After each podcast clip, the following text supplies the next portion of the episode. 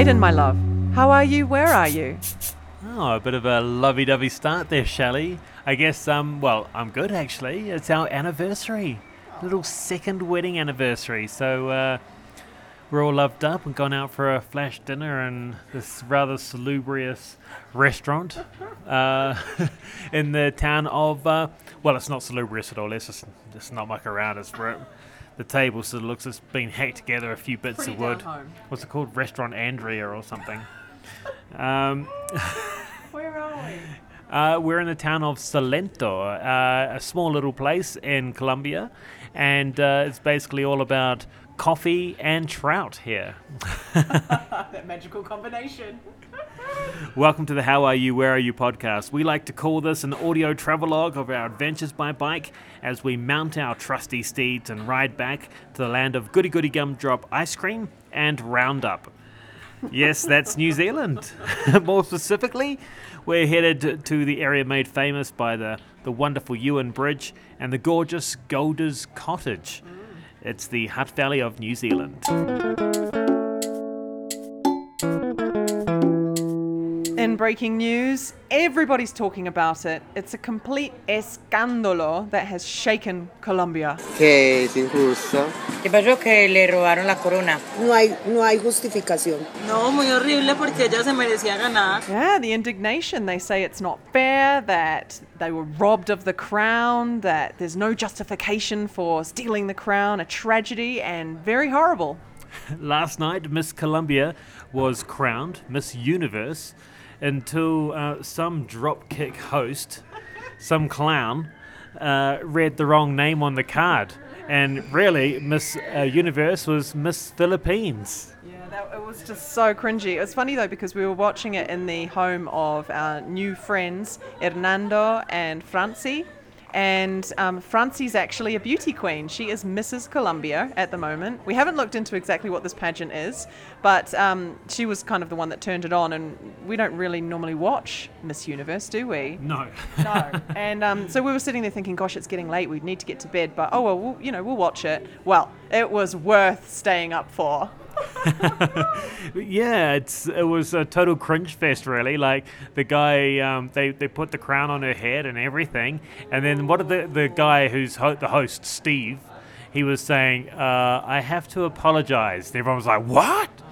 And then literally they took the crown off her head and put it on the other lady's head. Uh, Yeah, it was on all the news channels this morning here. Yeah. Everyone's just like, what? How could they do this? Yeah, pageants are really important to uh, Colombians. Like, I don't know. I mean, my memory memories of watching uh, Miss World and Miss Universe back in the '80s, probably, it was always like Colombia, Venezuela. They featured quite high, and so yeah, they're really into pageants here. And in the lead up.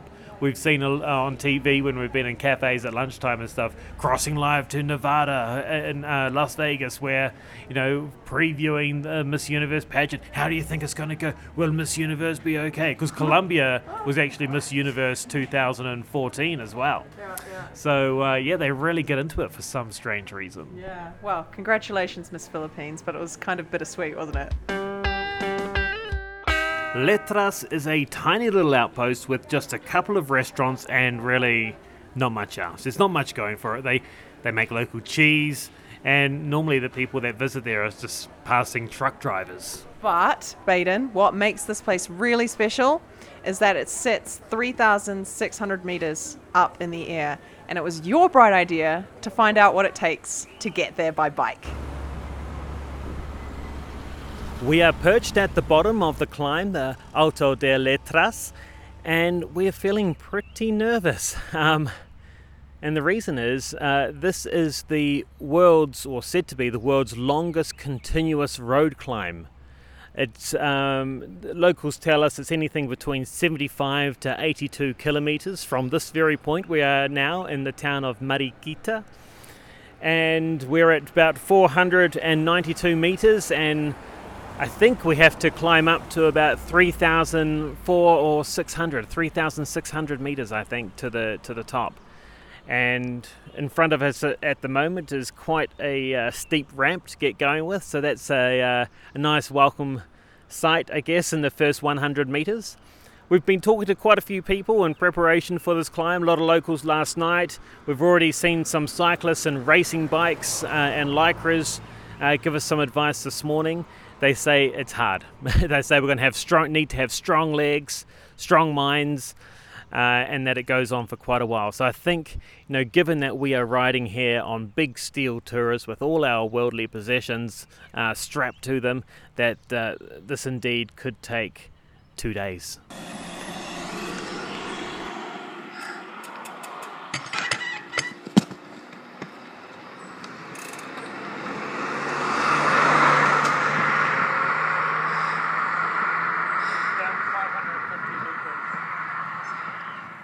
and 12k.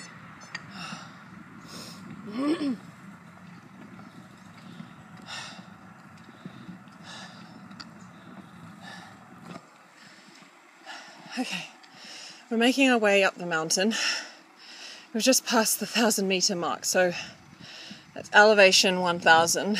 And you know, before we started, I was really scared, like I felt nauseous, and um, you know, I, I didn't know what to expect. And I guess it's like any big task that you're going to undertake before you start, it's the fear of the unknown. And then now that we're, you know, on the mountain, I kind of think, okay, yeah, I could do this a little bit at a time. The road is really lovely and smooth, and some parts have been quite steep, but in general, I think it's going to be a beautiful climb. Getting lots of support from truck drivers passing us. This road's quite important. It it links Bogota with a town called Manizales, which is, you know, kind of like is at the heart of the coffee growing region here in Colombia. So there's a lot of traffic back and forth, and uh, it's an important strategic route, and obviously a hell of a lot easier in a truck or on a motorbike.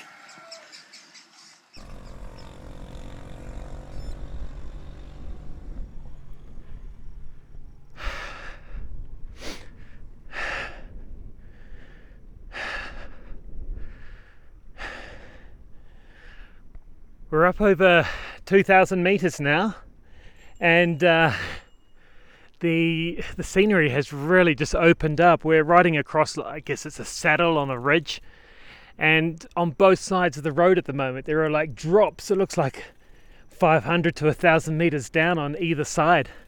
So it's pretty spectacular. The cloud is rolling in over over the top of us, and whoa, it's um it's been uh, quite full on. Although um, you can see, you know, with the beauty of this climb and how challenging it is, uh, you can see why it's uh, often used as a stage on the Volta, Volta de Colombia. Oh, coming out to a little bit of a down now. That's good. Uh, yeah, it's used on the stage of the Volta de Colombia. So, you know, some of the great riders, Nairo Quintana, Esteban Chaves, they come and ride up this road. And so I think that's why some of the locals have been giving us so much encouragement, knowing that, you know, normally it's professional cyclists on road bikes that come up here, not uh, big fat uh, steel tourers. But uh, we're getting lots of encouragement, although this big fat coffee farmer just before, he said that, um, oh, you've just done the easiest part, the, the hardest bits to come. And so, yeah, that wasn't um, that wasn't massively encouraging considering that uh, we've only done 37k and we've got to get up to about 78 to the top and the hardest bits to come. Well it's the easiest right now. It's a little downhill stretch so uh, so that's nice. The brakes are singing out. But uh, the old adage is just keep going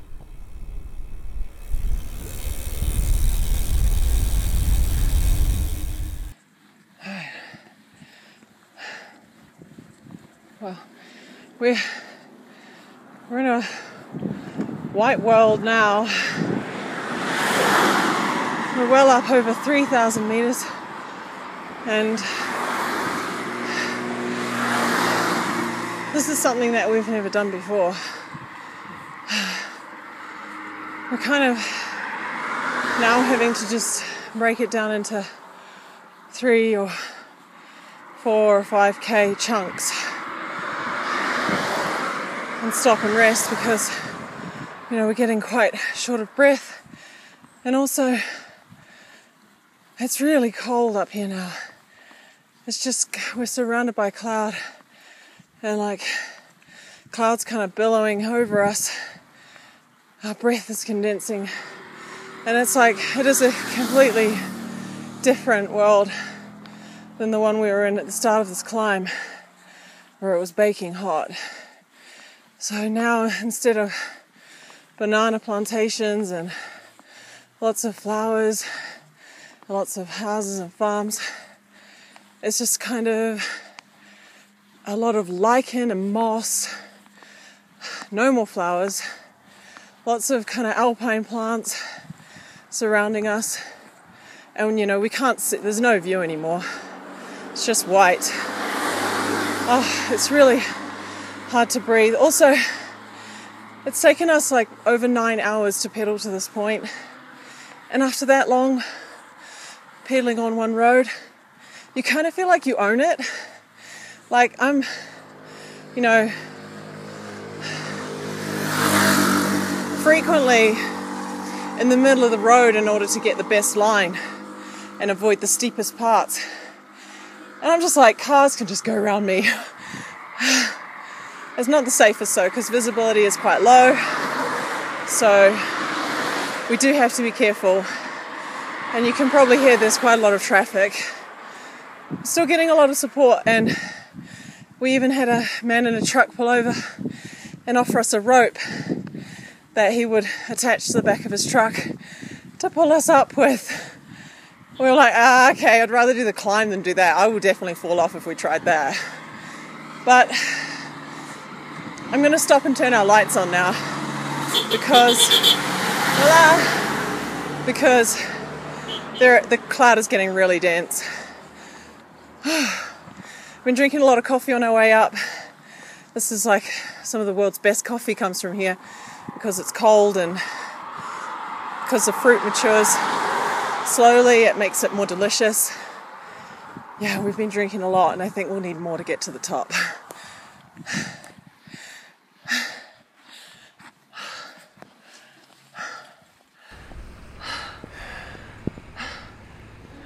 We're at the top we made it. Alto de Letras. Oh, what does it say on my Garmin? 3,589 meters high. Whoa, I just got a massive. It's totally. The weather is totally overwhelming us. Like, I just got splashed by a truck going past here on the top of the climb. It's. Whoa, I mean we can hardly breathe right now. It's the air feels quite thin. If you if you anytime we try and put a little effort in, it makes us feel like you know we can't go anywhere. We can't feel like you've got no oxygen. It's been really tough, especially the last five to ten kilometers.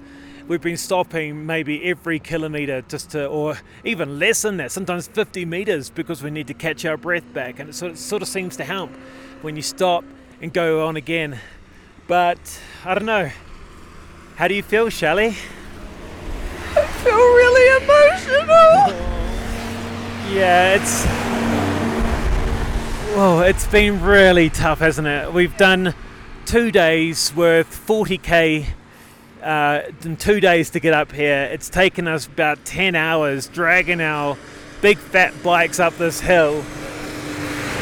Was it worth it though? Well, it's just I don't know. The the view up here is bleak and desolate. I feel joyless right now. Um, so maybe it will feel worth it tomorrow, but right now my body is telling me that this is a bad idea. And I think it's doing that by making me involuntarily cry all the time. I sincerely hope that uh, the town of Manizales, which people keep promising us that it's just going to be descending all the way down, I hope the town of Manizales has some warm shower on offer because I don't know, we're soaked right through. There was a cafe a little bit lower than the climb. We just like got all our warm clothes out of our bag and put them on. But my I'm freezing. Yeah, and my bum is really, really cold right now. Even with like I'm double layered at the moment on the old bum, but it's it's tough. But here we are, Alto de Letras. Seems like the weather has just calmed ever so slightly at this very moment. So we've got it to ourselves, the trucks have gone. And so I guess Wow, we've we've achieved something pretty. I don't know if it's awesome, but we've achieved something.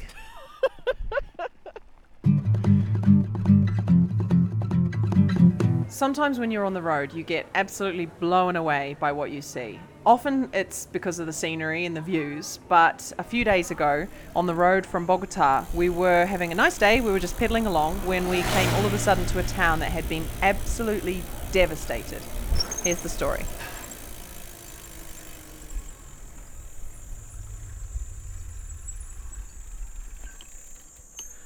Well, Shelley, we didn't expect to see this rolling through the small town of Armero. Yeah, this is just like quite sobering, really sad sight. Um, when we first came into the town, there was just a few clues that something was going on. Um, there was a a big sign with a lot of children's faces on it, and it said "Lost Children." And then there was also a sign, big billboard next to it with the Pope on it, with a 30-year commemoration Pope visit. Yeah, so what happened in this town of Armero on the 13th of November 1985 what there was that there was a massive uh, volcanic eruption. Now, I understand the volcano, uh, talking to a local lady just before, uh, the volcano was about 25 kilometers away, uh, erupted, and pretty much just uh, the ash and lava just wiped out this town. The, um, the town had 44,000 people living in it. And then how many died? 25,000, she said. Uh, it's incredible. And the town now is pretty much abandoned. Yeah, I think it's um, it's just a, bit of a kind of living reminder of of um, what happened and the need to be more prepared for these kinds of things in future. But it's um, there are just kind of overgrown streets leading off the highway to nowhere. There are half buried houses. It's a bit confusing at first because the houses like they're below the level of the road. And at first I thought maybe the maybe all the mud and everything and rock like busted out the bottom floors and everything collapsed. But of course uh, that must have been buried in like 10 meters of, of mud and that's now the new ground level here. Um, and also the reason why obviously they couldn't recover some of the bodies of the children and, and probably adults that, that were killed. The town really looks like a sort of a more modern version of Pompeii. It's just like a shell of a town, and there are graves and crosses all through it. It's it's very sad. Yeah, and as you go through, uh, people wave DVDs at you, and we're not quite sure what they contain. There must be photos of, of the tragedy, or and that's really the only life that's in the in the town now.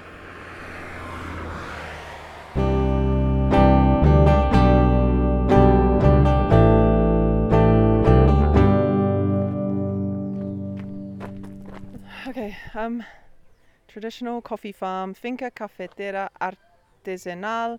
Don Elias, is, that's the guy, isn't it? Yeah, this is it. This is uh, the Vereda Palestina, a little bit down a dirt, really bumpy dirt road down from uh, Salento, and we've come to do a coffee tour. That, so this is a picture of Don Elias here. Look how cute he is with his little hat on. Cool, this should be good. My name is Mateo. Uh, Mateo, I'm 21 years old, and I'm Don Elias' grandson. I know a lot of English, obviously. That's because I lived a little bit of time in New Jersey. So first, we're gonna do a recorrido. We're going to do the tour of La Finca, how coffee gets cultivated, how it grows from seed, everything about it, everything about the plant. After we learn everything about the plant, we're gonna go back up to the farm and learn processing, which is everything that's gonna happen after the harvest, peeling, so on, all the way to toasting, and at the end, you're gonna drink some fresh mm. coffee from this farm. Awesome. Wow. So and and how big is this farm? It's only four hectares, ah, four hectares in size. That's really small for a coffee farm, but easy to be organic. Ah, so is that quite rare, organic coffee? Kind of yes, because a lot of farms want to make loads of money. They're gonna be big farms that export, that sell to corporations. We do not. Family-owned farm. We keep our coffee local. Only on this farm is what I mean by local. If you want it, you have to come to this farm and get it. Period. Picking coffee, all of it by hand, and that is everywhere in Colombia, because um, that has to do with the slopes. In Brazil, they'll use machines because they have a lot of flat ground coffee. Um, machines would just tumble down our slopes. So a lot of hand picked, no matter the size of the farm, even if they have to hire a hundred people, they will, a hundred pickers. The bad thing about it is they pay horrible. They'll pay anywhere from 300 to 500 pesos for every kilo that is collected. So you can imagine people are slaving themselves picking. Yeah. And they're gonna pick a lot of green, maybe a lot of rotten beans. They just want a lot of weight. They don't care. So we don't want useless green beans, and we don't want nasty, low quality rotten beans. So we'll pay our pickers a salary, because we're a small farm. We can do that easy. Um, so at the end of the day, they're like, okay, we're we're gonna get a good pay anyways, regardless of our weight. They don't slave themselves, and they pick only the good quality. The bad quality, compost. The green, they leave. That's So So- that's a better that's a better economic model, you think, in order to get the best beans out. It's just to pay the people a bit more. I mean, 300 pesos for a kilo. What's that? It's like 10 cents. Yeah. yeah. 10 cents a kilo. That's that's not fair trade.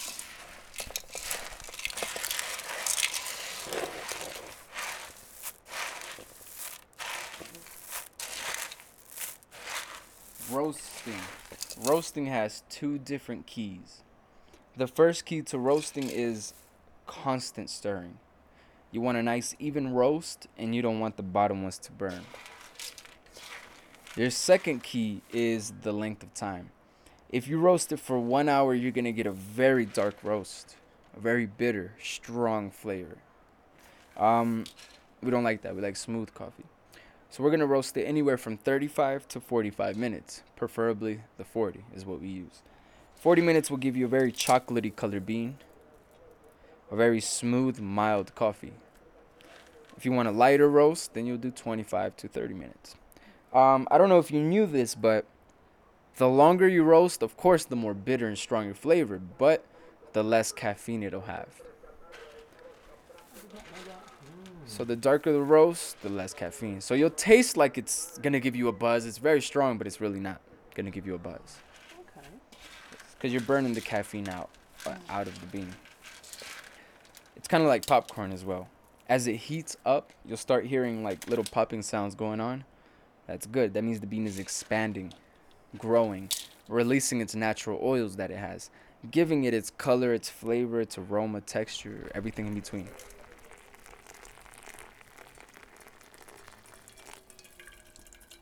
Mm, okay. Thoughts? It is very smooth. Yes. So that's what I should be noticing, right? Mm-hmm. There's no really bitter aftertaste. That's true as well. I never ever would have thought that I would drink a short black coffee with no sugar and enjoy No it. milk. Yeah. This is like unheard of That's nice. because I never I never drink coffee, let alone black coffee, let alone without any sugar. This is great. So, so having lived in Jersey, what are you? What are the big differences between coffee culture there, or coffee, uh, coffee, in Jersey and coffee in uh, coffee culture here in Colombia? Um, actually, it's more appreciated there and in New York, places like that. They're actually liking more organic. They're liking to drink it without sugar. They like little local coffee shops in their corners instead of the Starbucks and stuff like that. Here, more of tinto with milk. They'll add sugar, different things to their coffee. It's just the culture how it was, how it is here. You would think that it gets drank tinto here because it comes from here really but no it's more appreciated places where they'll receive it and not see it as much here we see it so much that it's just like we just changed it all around This is probably going to be the best coffee experience of my entire life. So, just I'm just going to enjoy it. glad to be your guide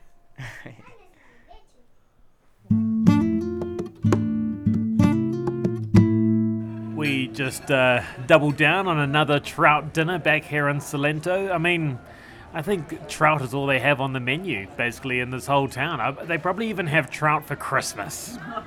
because it's Christmas here in Colombia, and I imagine it's Christmas everywhere else as well. Um, in fact, That is how it works, babe. yeah, it generally works that it's Christmas at this time of year. And here in Colombia, they go for Christmas big time, don't they? They really get into it. The main thing you notice is the lights. Now, every house seems to have decoration, uh, you know, lights around the doors, you know, tree lights and all this sort of thing that you can see through the front window. And uh, you know, a lot of it sort of resembles what you'd imagine, uh, what we saw with um, Home Improvement with Tim the Toolman Taylor. You know, like getting the lights, really plugging, using every plug in the household to sort of light your place up to show that you've got the best Christmas lights. Yeah, but it's not just um, personal lights. The cities also go crazy doing lights. So when we were in Medellin, we were uh, went for a bit of a night tour around some of the lights, and just everywhere that you could possibly put or hang lights, Christmas-related lights, they do. Yeah. Um, and we were wondering, like, what is the expense of doing this? You know? Well, this is the this is the thing actually, and a lot of muni- municipalities have said to people, "Look, we don't want you running Christmas lights. It really drains our grids, and um, you know we're going to have to put up power prices." But people, it's such a tradition here that a lot of people have said, "No, stuff you. I'm putting bloody lights on my house." Yeah, because we stayed with um, Hernando in Chinchina, and he said in his neighborhood, normally um, like a group of neighbors organize lights that go on everybody's houses, and this is the first year it hasn't happened. Oh, really? And is that because of these these sort of rules about Yeah. um, oh how much electricity people spend on Christmas lights? Exactly. Well, that's quite quite interesting, isn't it? And um, and yeah, I guess they're encouraging people just to take part in these sort of town plaza, you know, lights and things like that because that's quite interesting. Those are all sponsored by energy companies. Um, like, like different energy companies. yeah, or whoever, whatever the. I think they have a sort of system here where there's like a state-owned or partially state-owned electricity um, company in every state, and uh, yeah, those companies generally uh, fund or sponsor a lot of these Christmas lights. Yeah, we went actually we went for a walk um, in Manizales the other night with our friends um, Jose and Alba. Um, they took us out for a very fun day, and it ended up we were walking through all of the Christmas lights that they have there, and they have all sorts of stuff like flowers, stuff hanging from trees. They have like um, little fake houses all made out of lights. They had um, Joseph and Mary with baby Jesus all in lights. Um, yeah, so it, it's quite. I don't know. It's it's kind of fun. Like lights are good. Everybody loves lights, right? Well, the another thing they also love is nativity scenes. Oh my god! Like, oh my goodness! Like, there are some like quite impressive looking ones. We stayed in a place in Mariquita um, the other night, and the family had this like big nativity scene all set out on one of their shelves. Uh, you know, Jesus, the donkey, the three wise men, the star, the whole lot. Um, and also approximately 300 sheep. Oh, yeah, yeah, yeah. No, I think that there's been some specials in some of these knick-knack shops to buy like a bag of plastic sheep, you know, a thousand for a few dollars. Yeah, there were there were camels, and I think there was a giraffe as well.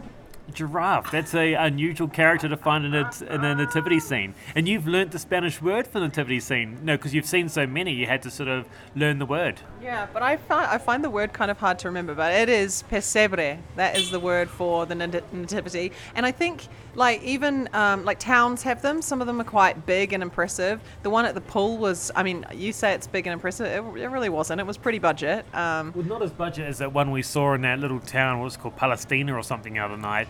It was basically a rabbit hutch with some straw, and they chucked in a few plastic characters. Do you know what? That one actually made me feel kind of sad. Like that's the that is the rangiest, crappiest nativity scene that we've seen the whole time. I think, and I was just like, oh no. I guess you know it's nice they made an effort, but it was pathetic. Yeah. Well, I don't know, pathetic. You know, the way we're going, we'd probably be staying in, inside one of these nativity scenes or in a manger or something on Christmas Eve. So uh, I guess, you know, maybe on Christmas Eve we make up our own nativity scene. That sounds really creepy, but it does bring me to another point, which is the focus of the little kids. So instead of it being on like Santa and Rudolph and the sleigh and the big sack of gifts, um, weirdly, they the little kids here think that baby Jesus brings them all their presents. So I don't really know. They obviously don't think through the mechanics of how this would actually work. How a baby like knows what they want for Christmas. Nor, nor do children think through the mechanics of how some fat man ah. travels around in a sleigh and lands on roofs and chucks presents down chimneys. Yeah, but no. Santa Claus has a factory with elves working in it, just making toys. Yeah, he makes a list. He knows whether you've been good or bad. No, Yeah, he's got the sleigh. He's got the magic reindeer. All the logistics are sorted. You know, baby Jesus. I'm not sure how that works. So where does Jesus buy his presents? Maybe he goes to those Christian bookstores or something. Our in praise of segment is back.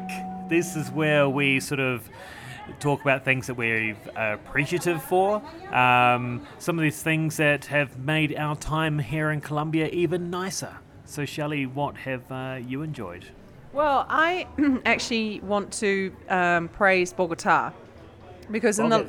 Yeah Boggers because in the last podcast we said some unkind things about the city, and um, actually we said it was very stressful, and that's because we had a lot to do. We were rushing around. We needed to fix our bikes. It's difficult to move around in that city. They don't have a good transport system.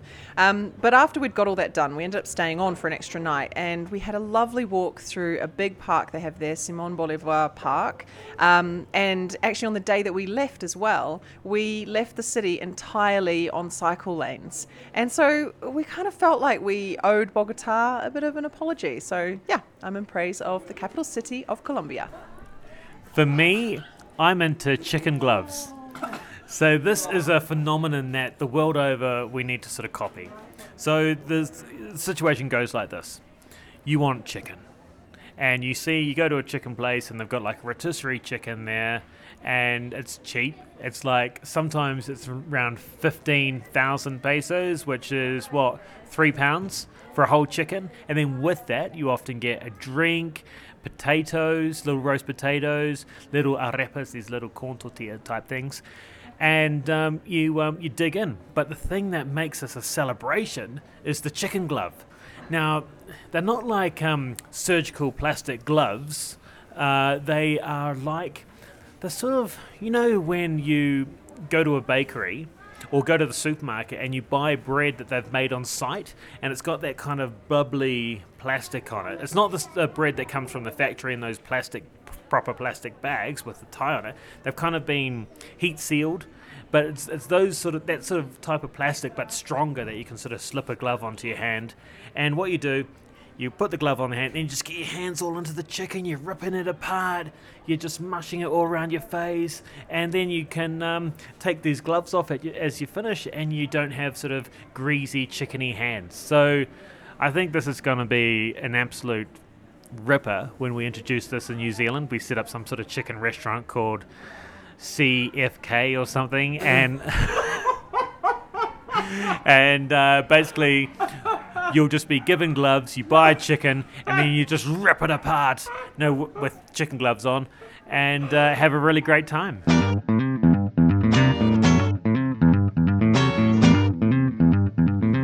We've been asked this question um, a couple of times in the past week or so, which is Shelley and Baden, what are you going to be doing for Christmas? Where will you be? And the answer is we don't really know.